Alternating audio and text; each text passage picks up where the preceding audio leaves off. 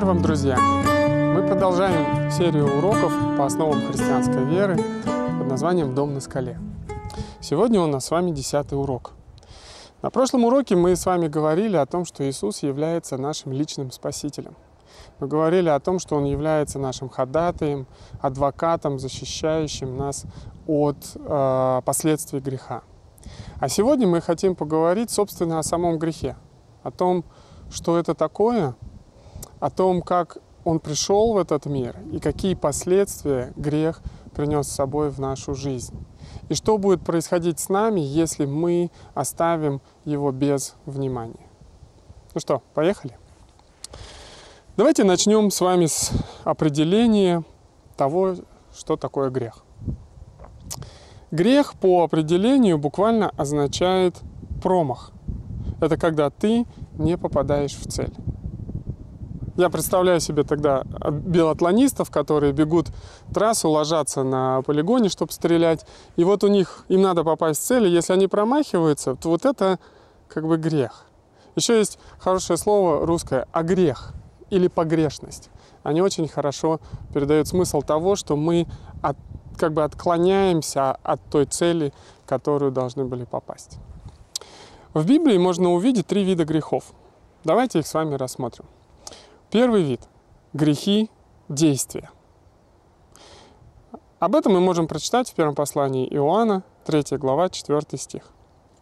Здесь сказано, «Всякий, делающий грех, делает и беззаконие, и грех есть беззаконие». Как видно здесь, э, говорится о том, что есть поступки, которые мы делаем, и мы попадаем мимо цели. Мы совершаем беззаконие. Потому что действительно закон — это как бы такая цель, как яблочко, куда мы должны попасть. Но если мы выходим за рамки, то мы совершаем беззаконие. Есть поступки, совершая которые мы совершаем беззаконие. В Уголовном кодексе нарушение закона классифицируется как преступление. Поэтому грех юридически является вот этим преступлением. Это самая очевидная и распространенная категория грехов. О них люди часто и задумываются и понимают, это, допустим, убийство, это насилие, это ложь э, и тому подобные вещи. Вот. Поэтому с, этой, с этим видом грехов обычно у людей вопросов не бывает. Тут у нас какая-то картинка, но все-таки существует. Вторая группа грехов, о которой тоже мы должны сказать, о которой тоже говорится в Библии, это грехи бездействия. Давайте прочитаем послание Якова, 4 главу, 17 стих. Здесь сказано, «Итак, кто разумеет делать добро и не делает, тому грех». Грех здесь состоит в том, что мы не совершаем определенных поступков, которые, по идее, должны с вами совершать. И из-за того, что мы этого не делаем, мы совершаем грех. Здесь уже менее очевидная такая категория. Некоторые люди могут сказать, погодите, я же ничего плохого не делал.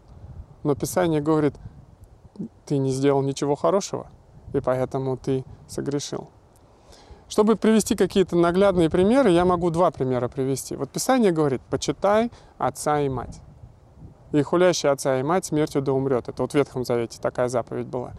Почтение к родителям – это э, то, что мы должны делать. Если мы его не проявляем, бездействуем, не заботимся о наших родителях, то тем самым мы грешим. И еще более очевидный пример. Мать, которая не заботится о своем ребенке, вот родился малыш, и она выбирает не заботиться о нем. Это явное нарушение порядка это грех. И поэтому, когда она его не кормит, допустим, не меняет ему памперсы, вроде бы, казалось бы, она, ну, она его там не бьет, она не кричит на него, она просто ничего не делает, это есть преступление. И, кстати, в Уголовном кодексе есть тоже категория э, вещей, как это есть преступное действие, а есть преступное бездействие или халатность. Вот есть такая вторая категория грехов. И, наконец, третий вид грехов, о котором мы тоже должны сказать. Это, наверное, самые неочевидные для нас грехи, но в Писании о них тоже идет речь. Это грехи, в кавычках, неповерия. Давайте их разберем. Римлянам 14 глава, 23 стих говорит. «А сомневающийся, если ест, осуждается, потому что не по вере, а все, что не по вере, грех. Если вы не поняли, о чем здесь идет речь, скажу, что апостол Павел писал верующим, которые не знали, ну, то есть у них была проблема, что кто-то что-то ел и при этом спокойно себя чувствовал, а кто-то какую-то пищу считал нечистой, неуместной, идоложертвенной и, ну, считал, что неправильно ее есть. И вот разбирая эту ситуацию, Павел говорит, ну, пред Богом на самом деле все чисто. И мы можем есть благодарением любую пищу. Но если человек в своем сердце считает, что вот эту пищу есть нельзя, то он ее не должен есть. Потому что если мы сомневаемся в правоте своих действий, то мы вводим себя в категорию грехов против веры или не по вере, и даже еще ее называют грехи против совести. Вот. И вот об этих грехах вообще мало кто задумывается. Кто-то может сказать, ну а этот из чего ради грех? Ну, сомневаюсь я, ну какая разница? Здесь же в Библии не сказано, плохо это или хорошо. Это все отдается, ну как бы это моя свобода, поступать так или не поступать. Так вот, дело в том, что когда мы идем против того, во что верим, или идем против совести, мы тем самым идем против себя.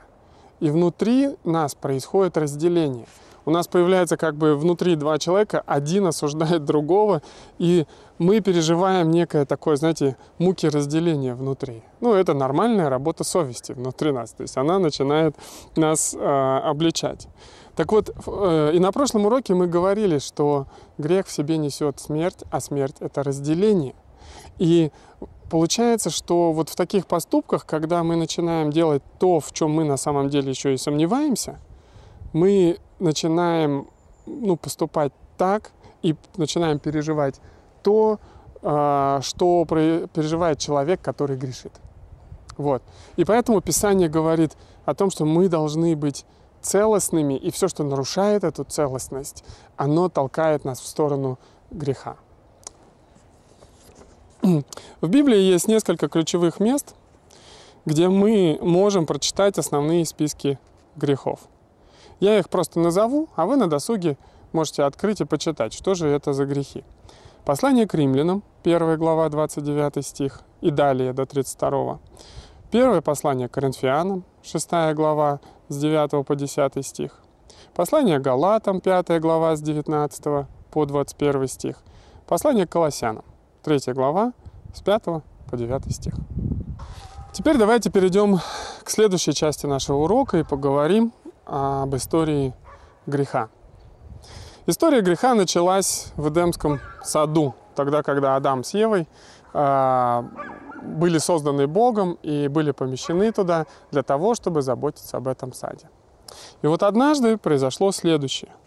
Откроем книгу «Бытие», третью главу, и рассмотрим с первого и далее стихи. Змей был хитрее всех зверей полевых – которых создал Господь Бог.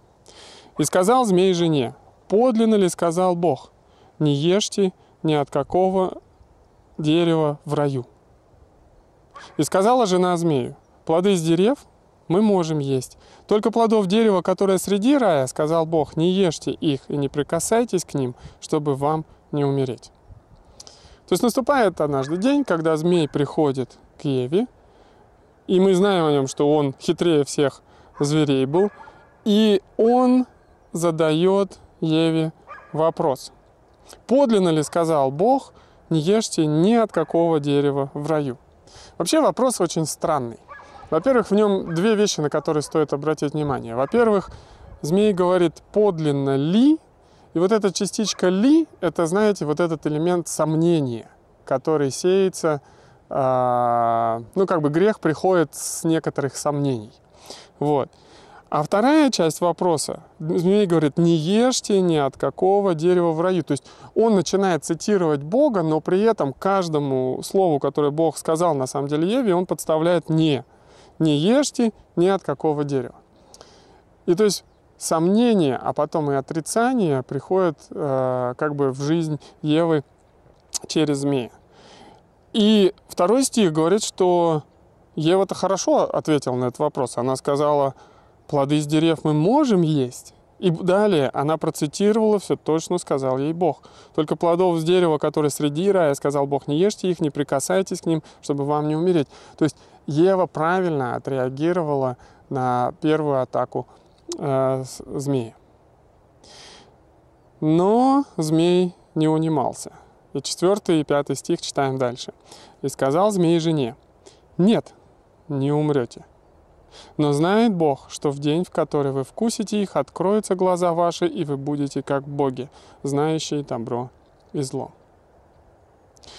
На что хотелось бы обратить здесь внимание? Бог сказал Еве, вы умрете, если сделаете это. Змей добавил всего лишь две маленькие буквы, которые перевернули все с ног на голову. Он сказал, не умрете. И так же часто бывает в жизни. Грех, когда пытается проникнуть в нашу жизнь, он не меняет ну, картину полностью, там, не пытается ну, целиком все извратить. Он просто добавляет небольшую ложку дегтя, которая начинает портить всю бочку меда. И так получилось и здесь. Он сказал, он стал отрицать Божье Слово, добавив просто две маленькие буквы. И интересно, что в пятом стихе мы читаем, что он начинает э, апеллировать к тому, что, э, что, ну, что Ева неправильно, или давайте так даже скажем, он как бы начинает искажать, искажать образ Бога. Он как бы представляет его, смотрите, но знает Бог, что в день, в который вы вкусите их, откроются глаза ваши, и вы будете как боги, знающие добро и зло. Но интересно, что звучит это больше так, как будто Бог знает все это и скрывает от вас. А перед вами есть перспектива величия, которую Бог не дает вам войти. То есть, если раньше запрет Бога не есть плодов от дерева для Евы, наверное, звучал как забота любящего отца, то здесь змей пытается представить это как э, не заботу, а как такая, скажем, эгоистичная, коварная э, забота Бога о себе самом. И что происходит дальше? Шестой стих. «И увидела жена, что дерево хорошо для пищи, и что оно приятно для глаз, и вожделенно, потому что дает знания. И взяла плодов его и ела, и дала также мужу своему, и он ел. А дальше начинается процесс. Когда Ева усомнилась в мотивах Бога, действительно, ну, нужно ли это делать или нет, дальше пришло уже искушение, причем пришло оно по трем фронтам. Во-первых, дерево Сразу и она увидела, что оно хорошо для пищи, что действительно можно это есть. Во-вторых, оно приятно для глаз. И в-третьих, оно вожделенно, потому что дает знания. И вот эти три а, как бы канала привлекательности, они сработали к тому, чтобы она сделала неправильную вещь. Знаете, в Писании в другом месте апостол Иоанн говорит, что в этом мире по сей день существуют три вещи. Похоть плоти, похоть очей и гордость житейская. Об этом сказано в 1 Иоанна, во второй главе, в 16 стихе. То есть со времен Евы ничего не изменилось. Грех стремится проникать в нашу жизнь по тем же самым каналам искушений. Похоть плоти, похоть очей – и гордость житейская. Также и здесь Ева. Ей захотелось попробовать, ей было привлекательно это дело, оно манило, э, дерево оно манило к себе и э, привлекало то, что оно дает знания. Это как бы гордость, что я буду лучше, я буду выше э, других. Вот. И она уступила этому. Но здесь я сразу оговорюсь, знаете, вот я бы не стал абсолютно Э, рассчитывать вот эти желания э, как греховные. На мой взгляд, знаете, в э, еврейском, насколько я знаю, языке слово искушение и испытание это одно и то же слово. Просто, как говорят евреи некоторые, если ты его прошел, то это было испытание. А если ты упал, то значит это было искушение. Вот. Так вот, наше желание, допустим, чувство голода, это не греховное желание. Или наше эстетическое желание любоваться. Вот мы выбираем для съемок разные красивые места, насколько можем. Это, в этом нет ничего греховного. Или желание человека узнавать что-то новое, желание его познавать, в этом тоже нет ничего греховного. Почему же тогда здесь это стали каналами искушения? Ответ заключается в том, для каких целей используются все эти желания. Когда Бог сотворил человека, Он дал ему возможность его, так скажем, физические желания удовлетворять таким образом, который будет правильным. Эстетические желания удовлетворять так, как это будет угодно Богу. И познавать этот мир так, как это угодно Богу. Но и так, по большому счету, Бог создал человека, чтобы он удовлетворял все эти желания в самом Боге, потому что человек был создан для отношений с Богом. Но человек решил отвернуться. Вот Ева, она решила вне Бога реализовывать эти желания. И вот это же сами, эти же самые желания стали э, дорогой к греху. Вот мне кажется, об этом важно помнить и понимать. А мы давайте прочитаем дальше. А дальше у нас сказано, с 7 стиха. «И открылись глаза у них обоих, и узнали они, что наги. И сшили смоковные листья, и сделали себе опоясание. И услышал и услышали голос Господа Бога, ходящего в раю во время прохлады дня. И скрылся Адам и жена его от лица Господа Бога между деревьями рая. Ева согрешила. Причем согрешила не одна, согрешил также Адам, об этом мы не сказали, но а, надо все-таки акцентировать внимание, что Адам был рядом с Евой. Даже в одном из переводов сказано, что Ева дала плодов дерева Адаму, который был с ней. Просто Адам занимался своими делами, он не наблюдал за тем, что делает жена, или просто ну, делал все то, что она им дала есть, вот он ел. То есть э, явно он был пассивен в этой ситуации, он был в тени, и он принял и поучаствовал в этом грехе. Но как только они согрешили, то пришли первые последствия греха. Это ощущение наготы, которое они решили э, покрыть э, листьями.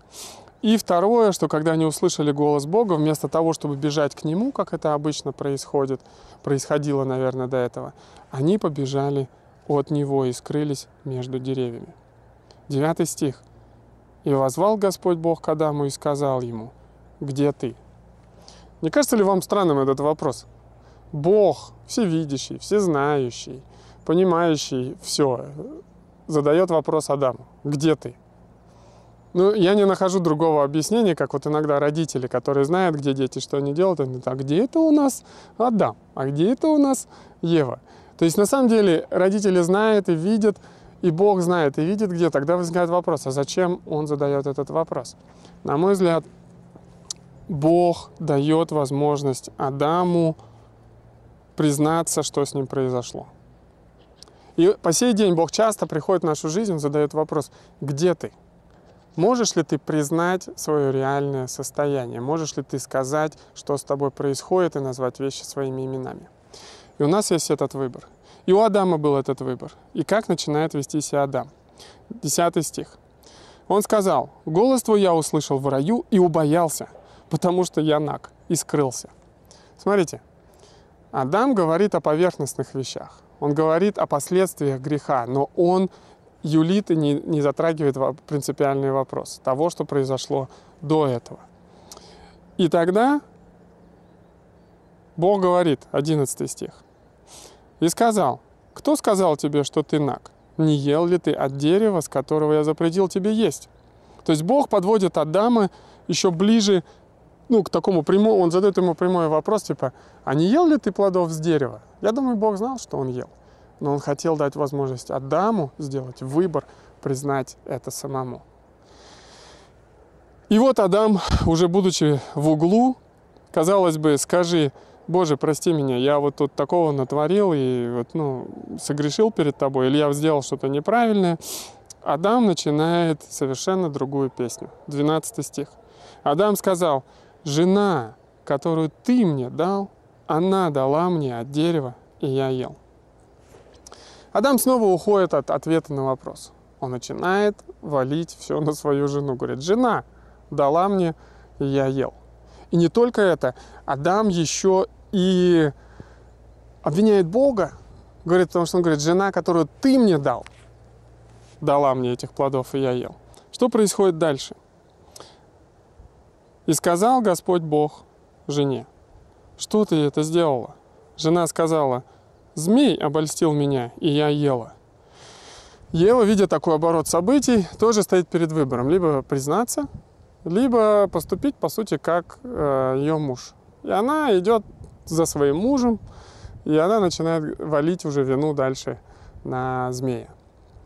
И дальше Бог говорит, 14 стих. «И сказал Господь Бог змеи, за то, что ты сделал это, проклятый пред всеми скотами, пред всеми зверями полевыми, ты будешь ходить на чреве твоем и будешь есть прах во все дни жизни твоей». Да, проблемы сыпятся на голову змея. Бог говорит, теперь отныне ты будешь ты проклят, и ты будешь ходить на чреве твоем. Кто-то однажды сказал, говорит, мы не знали, не знаем на самом деле, как выглядел э, змей до грехопадения. Может быть, он был белый, пушистый, с длинными ногами. Но мы знаем, что он был проклят и стал лысым, и ползать на брюхе, и есть прах. Вот. То есть у него были серьезные последствия. Но если мы будем читать дальше, серьезные последствия настигли также и Адама с Евой. Потому что дальше Бог произнес последствия греха для Евы и для Адама, и они были изгнаны из Эдемского сада. Произошло великое разделение.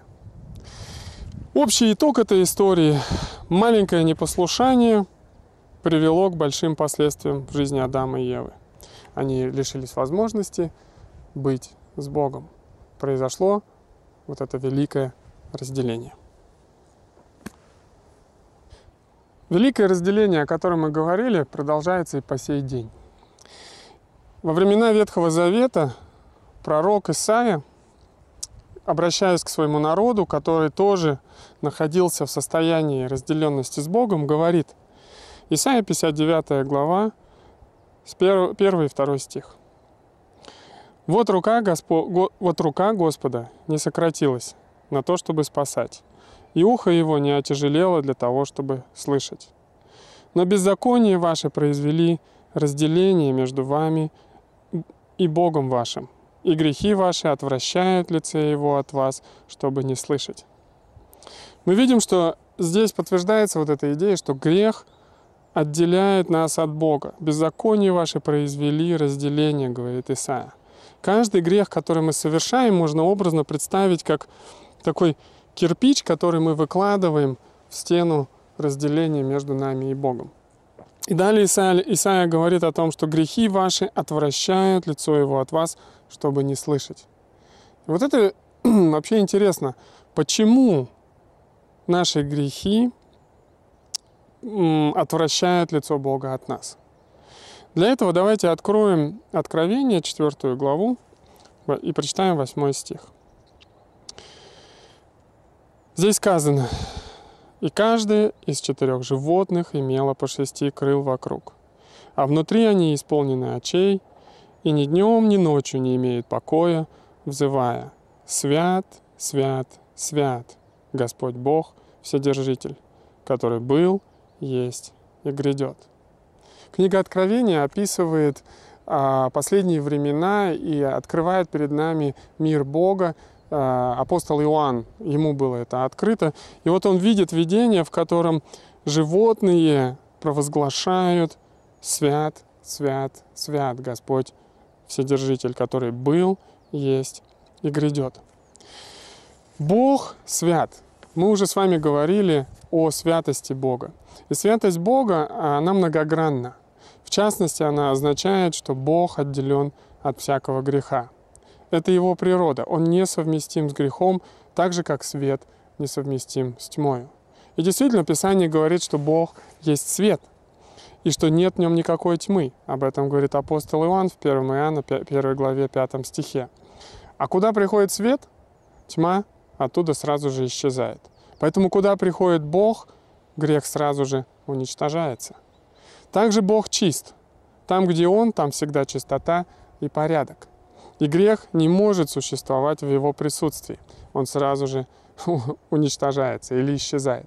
Я вспоминаю, у меня есть э, друг, который очень э, чистоплотен и везде поддерживает порядок. И мне было забавно видеть, я был у него в гостях, и мы чего-то там, то ли чай попили, то ли что-то такое. И вот он просто идет ну, по дому, и вот он видит крошки, и он по ходу раз так сразу их там смахивает, что где не там стоит, он сразу же ставит на свои места. То есть, знаете, вот как ощущение, вот движется человек, и все, что не порядок, он сразу, оно с, ну, с ним превращается в порядок. Так вот в этом смысле Бог действительно таков. И чтобы проиллюстрировать еще ответ на вопрос, почему Бог отвращает лицо тогда, когда мы грешим, я думаю, что можно проиллюстрировать это таким образом. Когда я был ребенком, мы часто бегали на спортивную площадку у нас за домом. Она была с таким деревянным покрытием, и мы там играли. И часто мы бегали босиком по этому деревянному настилу, а он был раскрашен разными цветами. Ну, просто площадка была раз, э, расписана. Э, там был зеленый цвет, желтый, красный. И вот мы, когда носились по этой площадке, то заметили, что когда бегаешь э, в солнечный день по зеленому, то пятки прижигает больше, чем когда бегаешь по желтому полю. Ну и красный тоже достаточно неплохо так нагревался.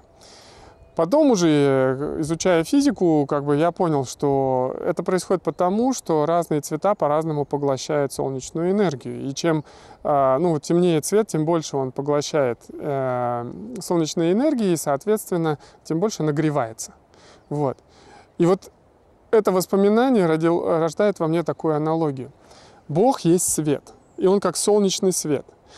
Мы, когда согрешаем, мы, по сути, облачаемся, вот, ну, как бы мы грязнимся. Вот эта вся грязь и непорядок, она чернит нас. А это, а это означает то, что если мы хотим в таком состоянии приближаться к Солнцу, то что произойдет? Это, этот свет начнет поглощать, ну, то есть он начнет просто выжигать нас. И на мой взгляд, Бог отворачивается от нас не для того, что ему, не потому, что ему противно, а потому что он понимает, что если мы будем приближаться к Нему в таком виде, Его слава, Его свет просто уничтожит нас. И Бог это делает из, ну, в некотором смысле, наверное, из милосердия, не желая нашего уничтожения. Недаром в Писании говорится, ничто грешное не может быть допущено в присутствие Бога, и э, человек, э, который хочет обитать с Богом, он должен быть к этому подготовлен. Так вот, в нашем состоянии греховности мы не можем, э, ну то есть мы отделены от Бога, потому что если этого не произойдет, то мы будем уничтожены. И поэтому в том состоянии, в котором мы есть, мы не можем к Нему приблизиться. Для того, чтобы приближаться к Богу, нужно иметь особые одежды, которые, как вот белый цвет, он отражает. И нам нужны белые одежды для того, чтобы быть в состоянии приблизиться к Богу. Грех пришел в мир через Адама и Еву. Мы сказали, что произошло великое разделение, которое длится и по сей день. Давайте теперь посмотрим на то вообще, какие последствия грех принес в нашу жизнь, с которыми мы, ну, в которых мы пребываем по сей день. Послание к римлянам, 5 глава. Давайте прочитаем 12 стих. Апостол Павел говорит, «Посему, как одним человеком грех вошел в мир, и грехом смерть, так и смерть перешла во всех человеках, потому что в нем все согрешили». Через Адама грех пришел в этот мир, а вместе с грехом, как мы видим здесь, в мир пришла смерть. Ну, а поэтому ответ на вопрос, почему все люди умирают и почему никто не живет вечно э, в этом мире, ответ прост. Потому что в этот мир пришел грех. И смерть это является естественное последствие греха. То есть не только разделение с Богом, но еще и смерть пришла в этот мир. И с этой точки зрения можно сказать, что человеческая природа заразилась грехом. Грех есть не что иное, как смертельная болезнь. Это как неизлечимый рак, который приходит в вашу жизнь и постепенно начинает высасывать жизнь из вас. И начинает господствовать смерть. И те, кто из нас болеет, и вот это, ну, и те, кто из нас, э, вот вспомните состояние болезни, здоровья и болезни – и вот можете сравнить эти ощущения? Одна из вещей, которая мне сразу приходит, на что когда ты болеешь, у тебя такое ощущение, что ты, зная свой потенциал здоровья, ты чувствуешь, ну я прям как-то у меня скрадывается все, я не могу либо дышать так, как я обычно дышу, у меня нос заложен, нос не дышит, у меня там что-то слезится, у меня легкие болят, у меня бок болит, у меня голова болит, я не могу функционировать. То есть вот это ощущение, что тот потенциал, который у нас есть, он сразу же падает до какого-то минимума. И даже может вплоть до того, что люди двигаться не могут и могут дышать с трудом. Так вот, грех это то, что забирает тот потенциал, который был заложен в нас Богом при еще сотворении.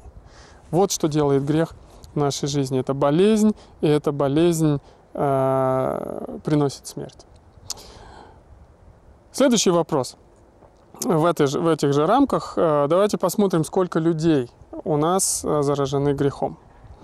Послание к римлянам, 3 глава, 23 стих. Здесь сказано, потому что все согрешили и лишены славы Божьей. Сколько человек заражено грехом? Все. Все согрешили или все грешны и потому лишены славы Божьей. Апостол Иоанн в первом послании Иоанна, в первой главе 8 стихе, говорит, «Если говорим, что не имеем греха, обманываем самих себя, и истины нет в нас». То есть он говорит, что бывает люди иногда думают, что вроде как я так ничего себе. Но он говорит, что если говорим, что не имеем греха, то, друзья, мы себя обманываем, и истины нет в нас. То есть это еще одно подтверждение того, что все люди заражены этой болезнью. Но мы часто пребываем в иллюзии. В иллюзии, которую можно назвать таким вопросом, обозначить таким вопросом. Кто грешник? Кто такой грешник? Давайте ее проиллюстрируем. А, представьте себе, есть два человека, Петя и Вася. А, допустим, Петя, человек, который э, живет, ну, как, как хочется, как попало, не думает о Боге, делает все, что приходит на ум, пьет, допустим, принимает наркотики, гуляет, нравственность его вообще не колышет. Вот, и он 10 раз на день согрешает, и вот у него такая жизнь. Ему, допустим, 30 лет. Есть также Вася, ему тоже 30 лет, он наоборот старается жить хорошо. Он э, никого не убивал, не крал, э, старался делать добрые дела. И, конечно же, он понимает, что он несовершенный человек, ну может разок на день где-то и согрешит, но не более того. И вот возникает вопрос, кто из них грешник? По ощущениям думаешь, ну, конечно, Петя грешник. Вася-то хоть как-то старается, а этот-то вообще ничего не делает. Но, следуя тому, что мы с вами прочитали, истинным и правильным ответом на этот вопрос является, что они оба грешники. И тут у нас внутренне такое противоречие. Но, с другой стороны, давайте зададим вопрос. Сколько нужно совершить преступлений для того, чтобы стать преступником? Достаточно одного. Поэтому сколько нужно совершить грехов для того, чтобы стать грешником? Достаточно одного. Если Петя грешил 10 раз на день, то при базовых математических подсчетах можно прикинуть, что за 30 лет своей жизни он совершил около 100 тысяч грехов. Вася грешил только один раз в день, но даже он собрал 10 тысяч грехов. А представьте, что приходит еще третий человек в эту картину, назовем его Святослав. Так вот, он практически совершенный человек, и за все свои 30 лет он согрешил всего лишь 5 раз. Кажется невообразимо, ну, допустим. И тогда следующий вопрос. Кто из этих троих людей больше отделен от Бога? Так вот, ответ – они все одинаково отделены от Бога. Не имеет значения, совершили ли вы 100 тысяч грехов, 10 тысяч грехов, 5 грехов или, может быть, даже один грех. Вспомните Адама с Евой. Сколько понадобилось им совершить грехов для того, чтобы быть изгнанными из рая? достаточно одного. И вот это реальность, которую нам открывает Библия. Мы все с вами грешники, мы все больны, мы все одинаково отделены от Бога. И это приводит нас к еще одному важному вопросу. Если ничего не делать с тем, что, ну, с грехом, что ожидает нас впереди? Римлянам 6 глава, 23 стих дает ответ на этот вопрос. Здесь сказано, Ибо возмездие за грех – смерть. А дар Божий – жизнь вечная во Христе Иисусе, Господе нашим. Мы уже с вами прочитали о том, что когда грех вошел в мир через Адама, с ним пришла смерть. Но это была физическая смерть. То, что мы умираем физически. Физическая смерть – это разделение нашего тела и нашей души, которая живет в нашем теле. Но смерть, о которой говорится здесь, это смерть духовная. Духовная смерть – это уже разделение нашей души с Богом. И эта смерть, она интересная. Мы можем ее переживать уже при жизни, пока мы еще душа наша в теле, но наша душа может переживать и переживает духовную смерть из-за греха. И если ничего с ней не делать, то когда мы умрем, то мы переживем окончательную духовную смерть, то есть окончательное разделение души с Богом. И об этом написан, Иисус рассказывает в Евангелии от Луки в 16 главе с 19 по 31 стих. Он описывает картину окончательной духовной смерти, то есть ада. С 19 стиха. «Некоторый человек был богат, и одевался в парфиру и весон, и каждый день пиршествовал блистательно. Был также некоторый нищий именем Лазарь, который лежал у ворот его в струпьях и желал напитаться крошками, падающими со стола богача, и псы, приходя, лизали струпья его. Умер нищий, и отнесен был ангелами на лона Авраамова. Умер и богач, и похоронили его. И в Аде, будучи в муках, он поднял глаза свои, увидел вдали Авраама и Лазаря на лоне его, и, возопив, сказал, «Отче Аврааме, умилосердись надо мною, и пошли Лазаря, чтобы омочил конец перста своего в воде и прохладил язык мой, ибо я мучаюсь в пламени сем. Но Авраам сказал, «Чада, вспомни, что ты получил уже доброе твое в жизни твоей, а Лазарь злое. Ныне же он здесь утешается, а ты страдаешь. И сверх всего того между нами и вами утверждена великая пропасть, так что хотящие перейти отсюда к вам не могут. Также и оттуда к нам не переходит. Тогда сказал он, «Так, прошу тебя, отче, пошли его в дом отца моего, ибо у меня пять братьев. Пусть он засвидетельствует им, чтобы они не пришли в это место мучения». Авраам сказал ему, «У них есть Моисей и пророки, пусть слушают их». Он же сказал, «Нет, отче Аврааме, но если кто из мертвых придет к ним, покаются». Тогда Авраам сказал ему, если Моисей и пророков не слушают, то если бы кто из мертвых воскрес, не поверят. Что мы можем из этого отрывка вынести э, для нас? Во-первых, когда мы умираем, как сказано здесь, э, есть, мы попадаем в место, где есть великая пропасть, э, которую нельзя перейти. И, как видим, богач, он не просит, чтобы его перенесли с одного места в другое. Он понимает, что судьба уже решена. Когда мы умираем, уже нет возможности изменить свою судьбу. И уже нет второго шанса. И дальше мы также понимаем, что это место мучения. Потому что, и даже задумайтесь, вот богач жил, ну, ел роскошную пищу, у него все было хорошо. И он видел этого Лазаря, который вот, ну, по сути, в язвах весь был перед ним, а тут он видит этого Лазаря по ту сторону, и он просит, чтобы Лазарь пришел, омочил конец своего перста в воде и просто ну, дал ему одну каплю. В каком страдании должен был находиться богач для того, чтобы быть готовым даже на то, чтобы принять вот такую каплю воды. То есть это было это место мучения.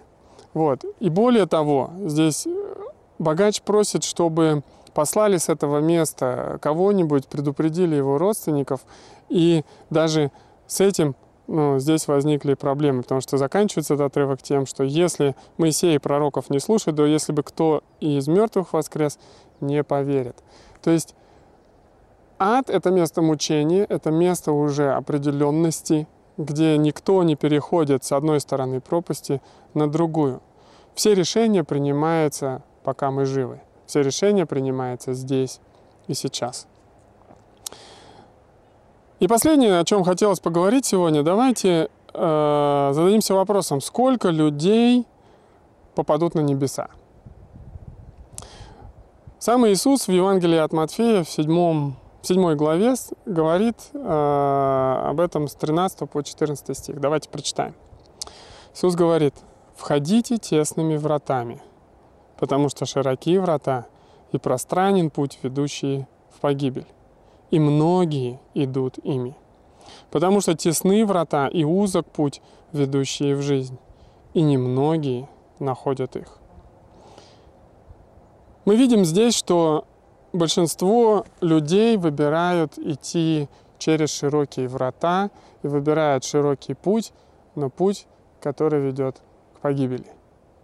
И далее Иисус говорит, что есть тесные врата и узкий путь. И Он призывает людей выбрать эти тесные врата и узкий путь, потому что они ведут к жизни вечной. Но реальность такова, что лишь немногие находят путь в вечную жизнь на небеса. Выбор всегда есть, и выбор всегда за нами. Мы уже читали с вами о том, что плата за грех есть смерть, но есть также и дар, вечная жизнь. И там было сказано, что она связана с Иисусом Христом. Об этом мы еще будем в будущем говорить. А пока все еще мрачно. А мрачность в том, что большинство людей выбирает путь к погибели. Важно для нас понимать, это то, что жизнь — это очень ответственное время, когда мы принимаем все решения, которые будут определять нашу судьбу. Поэтому время здесь и сейчас — это время, когда мы что-то еще можем сделать в отношении греха, а иначе будет поздно. Давайте в заключении обозначим два вопроса для обсуждения. Вопрос первый. Насколько сильно я заражен грехом в свете трех видов грехов, о которых мы говорили? Какие из видов грехов преобладают в моей жизни? Я понимаю, что вопрос этот такой достаточно откровенный, но если в вашей домашней церкви или в собрании людей, где вы сейчас смотрите это, есть эта достаточная открытость, то попытайтесь об этом поговорить, попытайтесь прочувствовать свое состояние в отношении греха. Второй вопрос. Вопрос такой. Почему Бог так строг по отношению к греху? Я не знаю, как у вас, но у меня часто возникает это ощущение. Когда читаешь историю Адама с Евой, почему из-за такого маленького проступка они были изгнаны из э, Эдемского сада? Почему э, с грехом Адама вообще смерть пришла во, и, ну, вошла во всех людей? Почему Бог так строг по отношению греха, к, по отношению к греху? Желаю вам удачного обсуждения. Будьте мудрыми строителями и стройте свой дом на скале.